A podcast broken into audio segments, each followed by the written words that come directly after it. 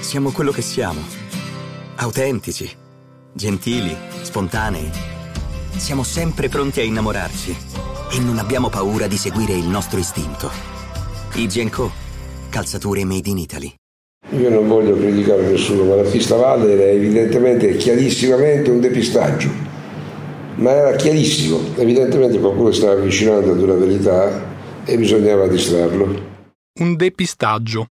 È quello che mi ha detto a proposito della seconda lunga indagine sul delitto di Via Poma l'avvocato Paolo Loria. Uno che conosce il caso in tutti i suoi minimi particolari, per motivi che vedremo più avanti. Un depistaggio. Difficile dargli torto. Perché sono troppi i paradossi che nell'aprile del 1992 portano a indagare per omicidio il ventenne Federico Valle. C'è di tutto, strani giri di informative più o meno riservate, un truffatore ritenuto molto affidabile, scambi di persona, cicatrici che non c'erano e contatti telefonici dovuti a guasti che sarebbero impensabili perfino in un film di fantascienza.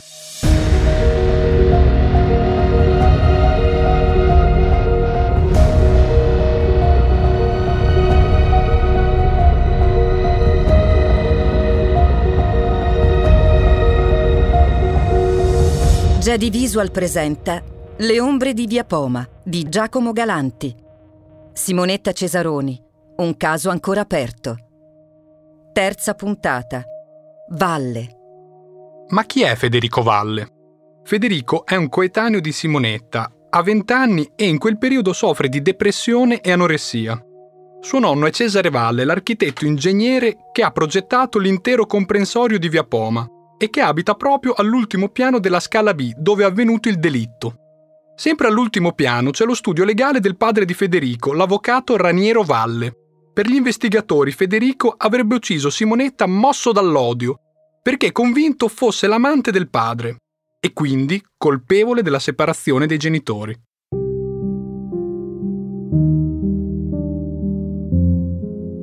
Ma facciamo un passo indietro. Dopo il buco nell'acqua sul portiere di Via Poma, Pietrino Vanacore, l'inchiesta sull'omicidio di Simonetta Cesaroni perde di slancio. Il delitto è stato commesso il 7 agosto 1990. L'archiviazione per Vanacore è arrivata nella primavera del 1991, quasi un anno dopo. I punti da cui ripartire sono pochi. Sembra quasi che in procura stiano per gettare la spugna. Chi non molla e non mollerà mai invece è il padre di Simonetta, Claudio Cesaroni, entrando spesso in attrito con le scelte di chi indaga, come mi ha raccontato il giornalista del tempo Maurizio Gallo.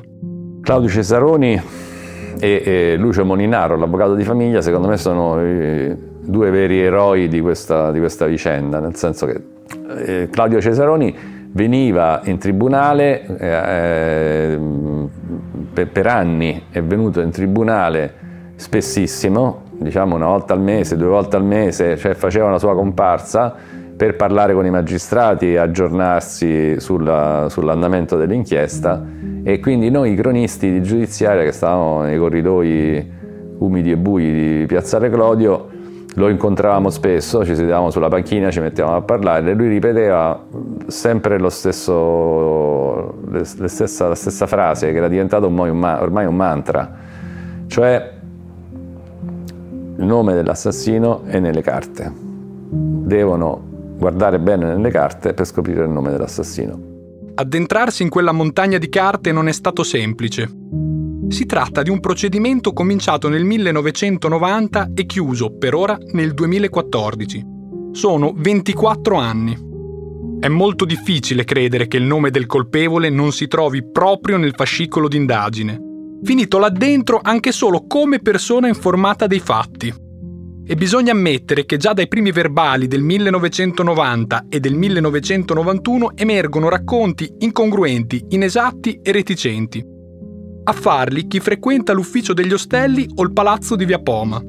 E dopo tanto tempo, anche chi indagava allora, come Antonio Del Greco della squadra mobile, ha ammesso nel nostro incontro che il nodo da sciogliere era e rimane là dentro.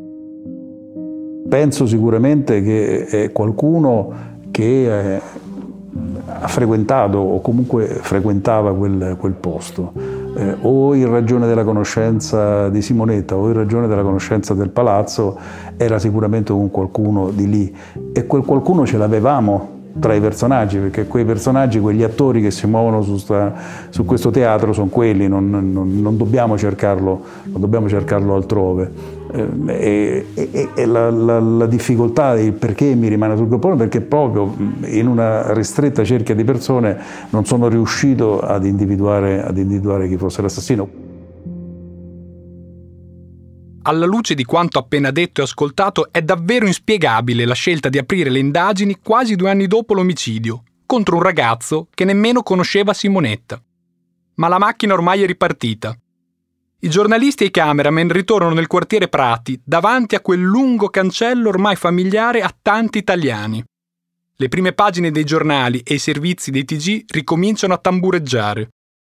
I titoli sono dello stesso tenore. Via Poma, Riparte l'inchiesta.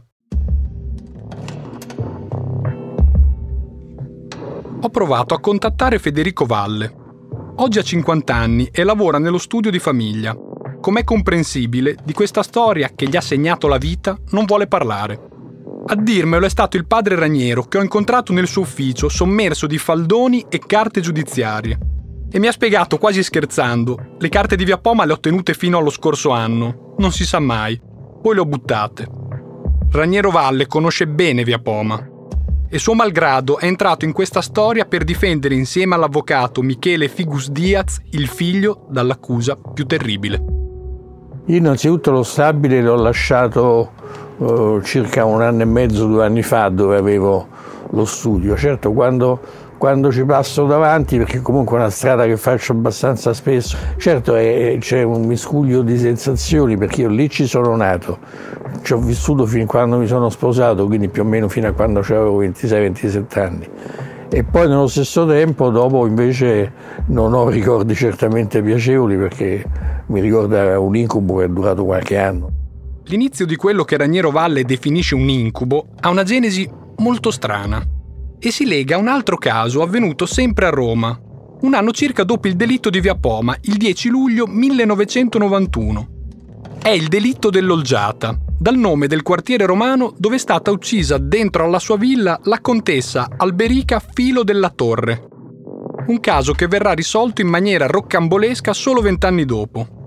Insomma, succede che alcuni agenti del commissariato Flaminio Nuovo, nel cercare notizie sul nuovo delitto della capitale, trovano invece, incredibile, il nome del killer di Via Poma. A rivelarlo è tale Roland Feller, definito nell'appunto riservato inviato al questore di Roma una persona pregiudicata per truffe ma attendibilissima. Così il 18 dicembre 1991 parte la pista Federico Valle, che rimarrà coperta fino al 4 aprile 1992, quando il suo nome comparirà su tutti i giornali, come ricorda il giornalista Maurizio Gallo.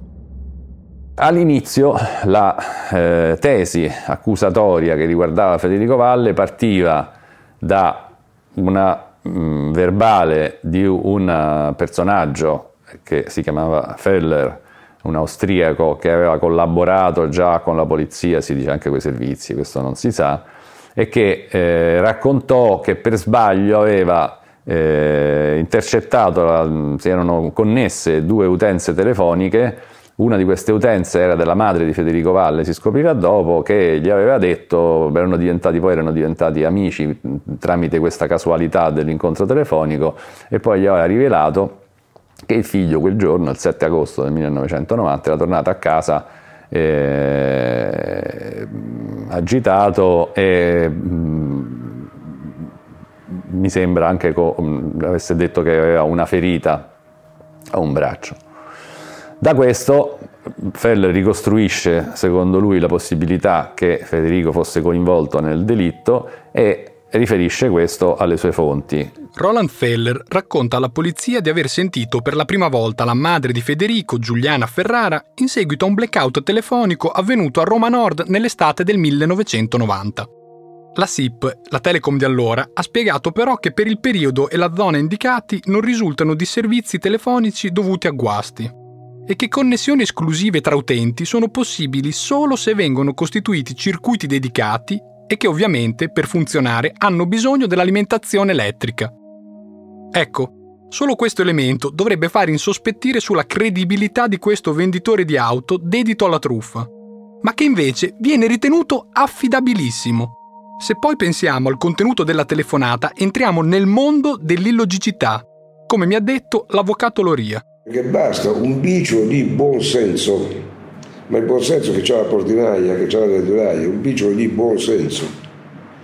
Ma io mi domando, una signora che conosce un soggetto per telefono, per combinazione, gli va a dire il giorno dell'omicidio che il figlio è tornato insanguinato e ha lavato la macchina, una madre ma siamo pazzi.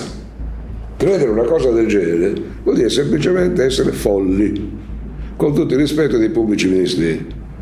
Primo. Secondo, il povero, il povero ragazzo, Alle, era adolescente, pesava 40 kg. Simonetta nella sportiva con Desbeda lo metteva a terra. Dove fa a trovare la forza per dargli 39 coltellate di quella potenza? No? È come dire, a me solleva 150 kg è praticamente impossibile. E trovare un PM che crede una cosa del genere, giù di grezzo, no? Quando l'informativa del commissariato Flaminio Nuovo arriva a destinazione, la squadra mobile di Roma comincia a indagare su Federico Valle, tanto da venire controllato anche con alcuni stratagemmi, come mi ha raccontato il giornalista Gallo del quotidiano Il Tempo.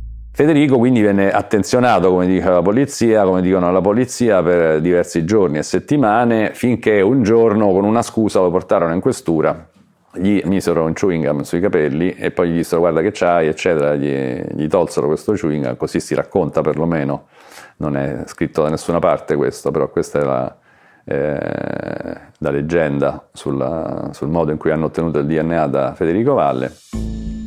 La madre di Federico Valle nega naturalmente di aver avuto quel tipo di telefonata con Feller, che aveva sì conosciuto nell'estate dell'omicidio, ma perché il truffatore austriaco aveva tentato di venderle un'auto.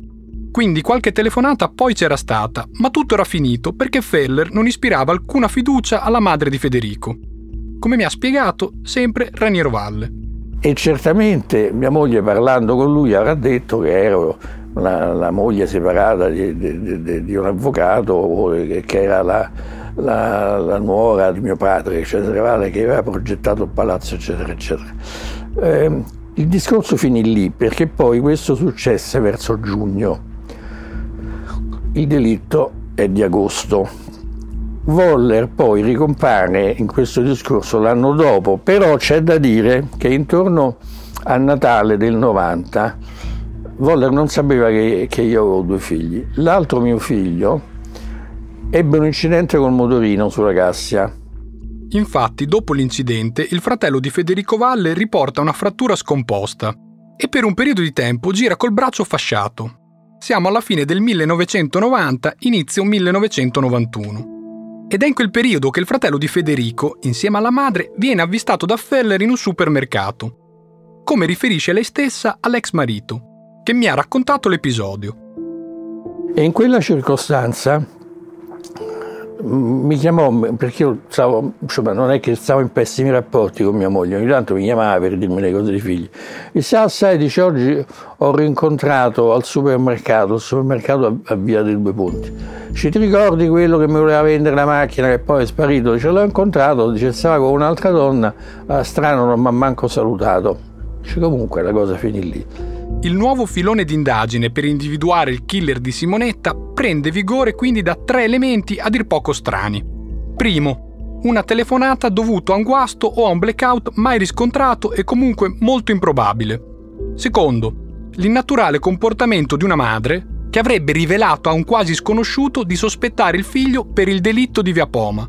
Terzo, l'informatore della polizia che dice di aver visto Federico con una ferita al braccio, quando invece a essere ferito è il fratello per un incidente stradale e soprattutto più di sei mesi dopo il delitto. E a questo punto, secondo me, il Voller organizzò tutto perché si prese qualche mese di tempo, perché no, dopo da Natale andò alla polizia qualche mese dopo, e avrà pensato che io conosco la Ferrara non è un fatto che si può contestare. che, che, fosse la madre di, di, di, di, un ragazzo che andava a Via Bona non si può contestare perché mi ha detto lei che andava a trovare il padre, il nonno, quello che era. E, e lì, siccome lui ha, ha, letto sui giornali che c'erano state tracce di sangue e quant'altro, probabilmente non sapeva del DNA che, che da e disse ma se io vado a dire che la moglie del Valle eh, mi ha confidato che il figlio è tornato con la mano ferita, è sostenibile perché io l'ho visto con la mano ferita, sì, però l'ha visto sei mesi dopo. Per quindi se gli faranno un esame a, alla mano, vedranno che effettivamente una mano ferita ce l'ha. E secondo me è partito tutto da lì. Ecco perché poi a Federico cercavano la ferita alla mano e non gliel'hanno trovata. Oltre alla versione di Feller, il PM Pietro Catalani nel sospettare Federico Valle si basa poi su altri elementi. Secondo l'ipotesi del magistrato e dei periti di parte, chi ha ucciso Simonetta si è ferito. Si cercano allora una cicatrice o qualcosa che somiglia a una ferita nelle mani di Valle. Ferite che, come abbiamo detto, non vengono trovate. Ecco ancora il ricordo di Raniero Valle.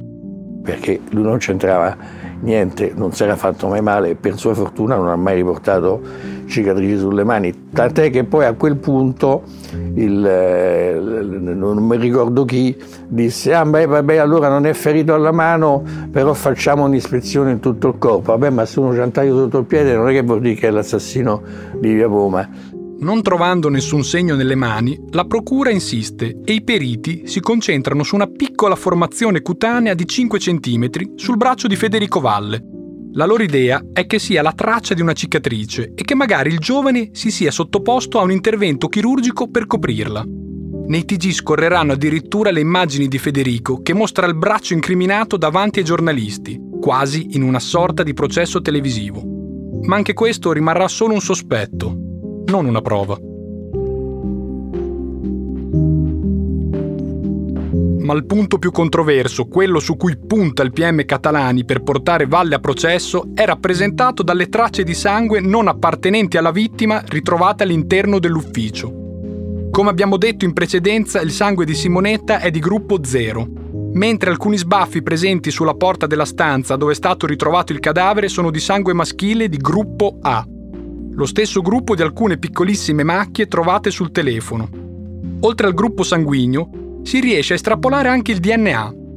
Sulle tecniche dell'epoca ho parlato col professore dell'Università La Sapienza, Giovanni Destro Bisol, che nel 1991 ha partecipato a una delle prime perizie coordinate dal professore Angelo Fiori. Allora si affacciavano i primi sistemi di eh, identificazione basati sulla diversità a livello del DNA e in particolare in quell'anno, da non molto tempo, era stato commercializzato una, un kit, quindi una, diciamo una sorta di scatolina che conteneva tutti i reagenti e le indicazioni per determinare il eh, genotipo di Q-alfa. Di Q-alfa si riferisce ad una regione cromosomica legata al sistema degli antigeni di membrana HLA, anche questi molto importanti per quanto riguarda la compatibilità tessutale. Ovviamente sono tutti sistemi che vengono utilizzati per la loro capacità di discriminare tra persone diverse, anche se confrontati rispetto agli strumenti che si hanno adesso avevano una potenza diciamo molto molto limitata.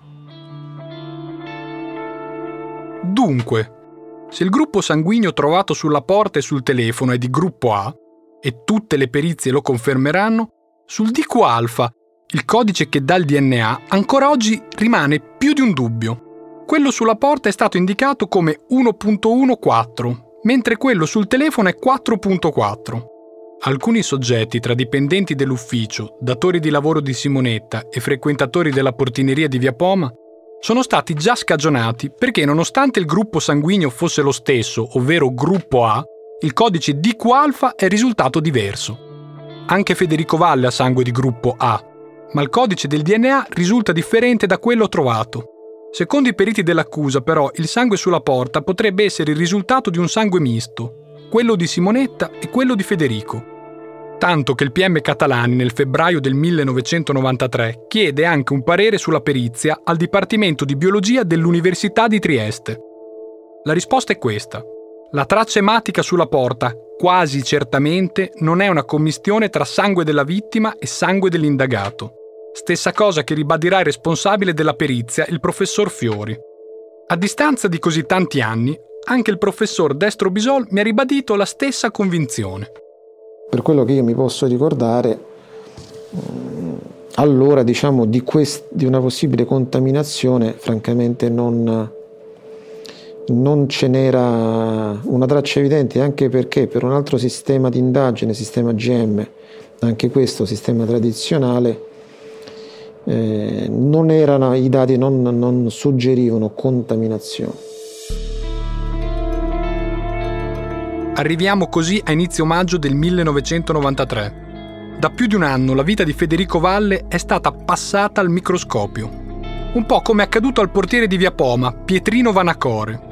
Ed è proprio con un colpo di scena che la Procura di Roma il 18 maggio del 1993 manda un avviso di garanzia a Vanacore. Secondo gli inquirenti, vista la confidenza che il portiere ha con l'anziano nonno di Federico, residente in via Poma, il giorno del delitto avrebbe dato una mano a ripulire l'ufficio ma il giudice per le indagini preliminari Antonio Cappiello smonta tutta la tesi accusatoria e il 16 giugno 1993 proscioglie Valle per non aver commesso il fatto e Vanacore perché il fatto non sussiste.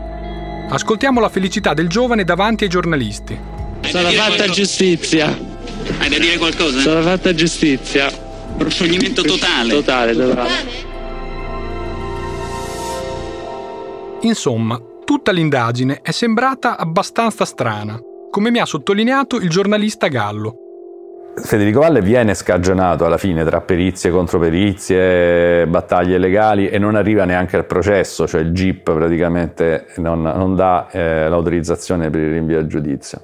L'ipotesi che era la base della, della presunta colpevolezza di Federico era un po' assurda perché innanzitutto non c'entrava niente Simonetta col padre Federico non conosceva Simonetta. L'ipotesi che lui fosse andato là per la prima volta e l'avesse ammazzata subito era un po' molto azzardata, diciamo.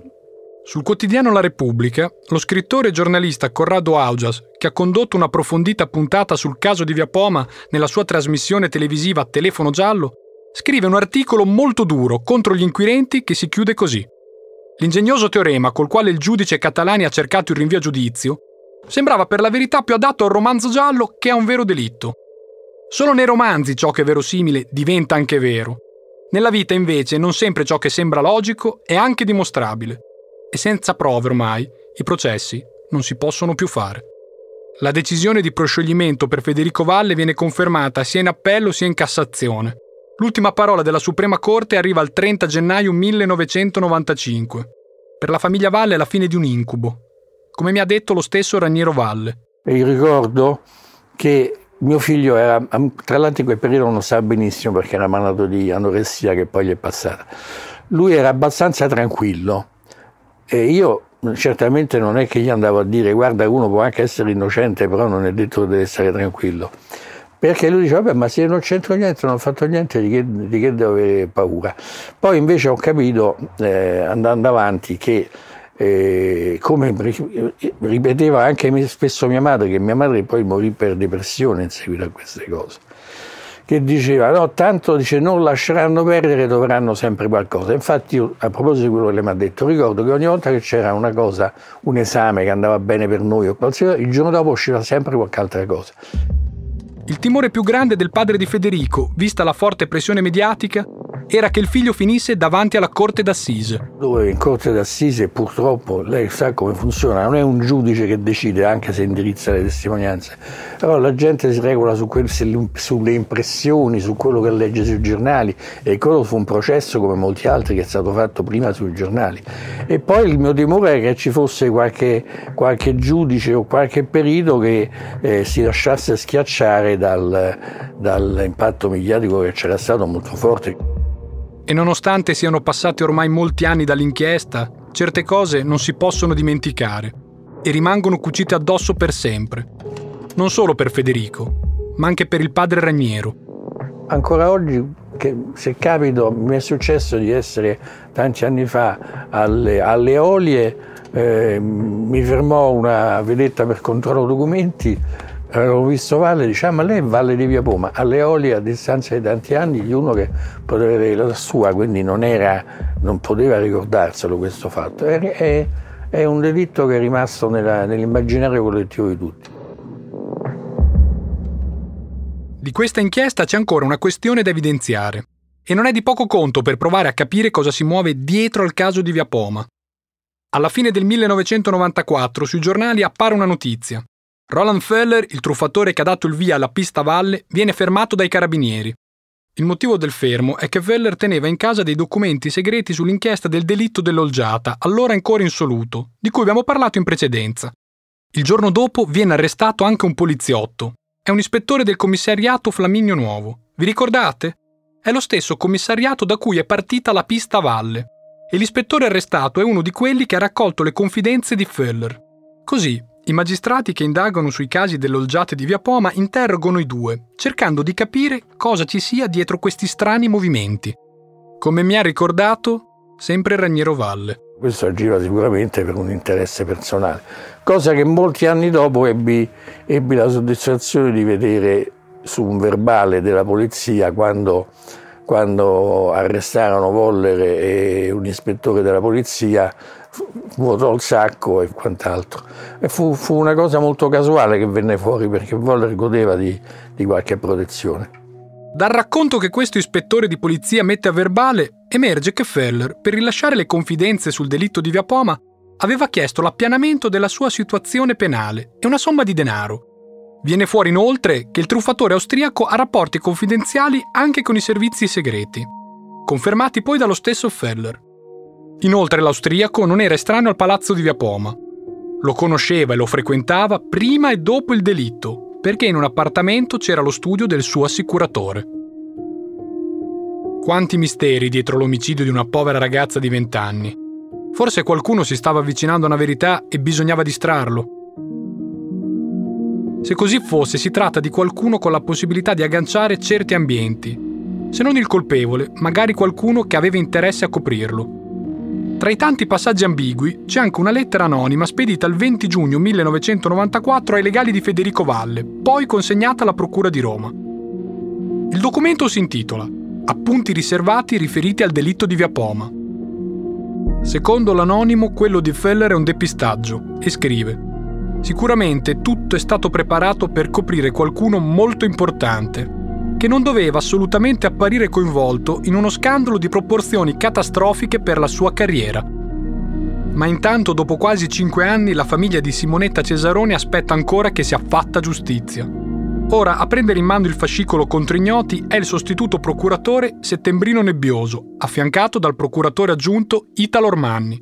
Si riparte da zero e dalle carte dell'inchiesta è evidente che i magistrati puntino sull'ufficio e sul palazzo e sui tanti misteri ancora da chiarire.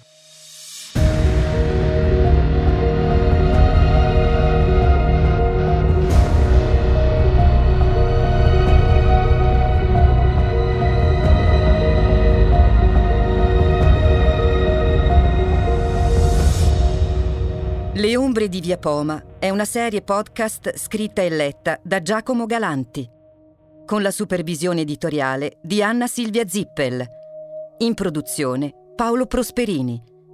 Musica e sound design di Gipo Gurrado e Stefano Giungato, Indie Hub Studio. Una produzione già di visual per Huffington Post. Siamo quello che siamo. Autentici, gentili, spontanei. Siamo sempre pronti a innamorarci e non abbiamo paura di seguire il nostro istinto. IG Co. Calzature made in Italy.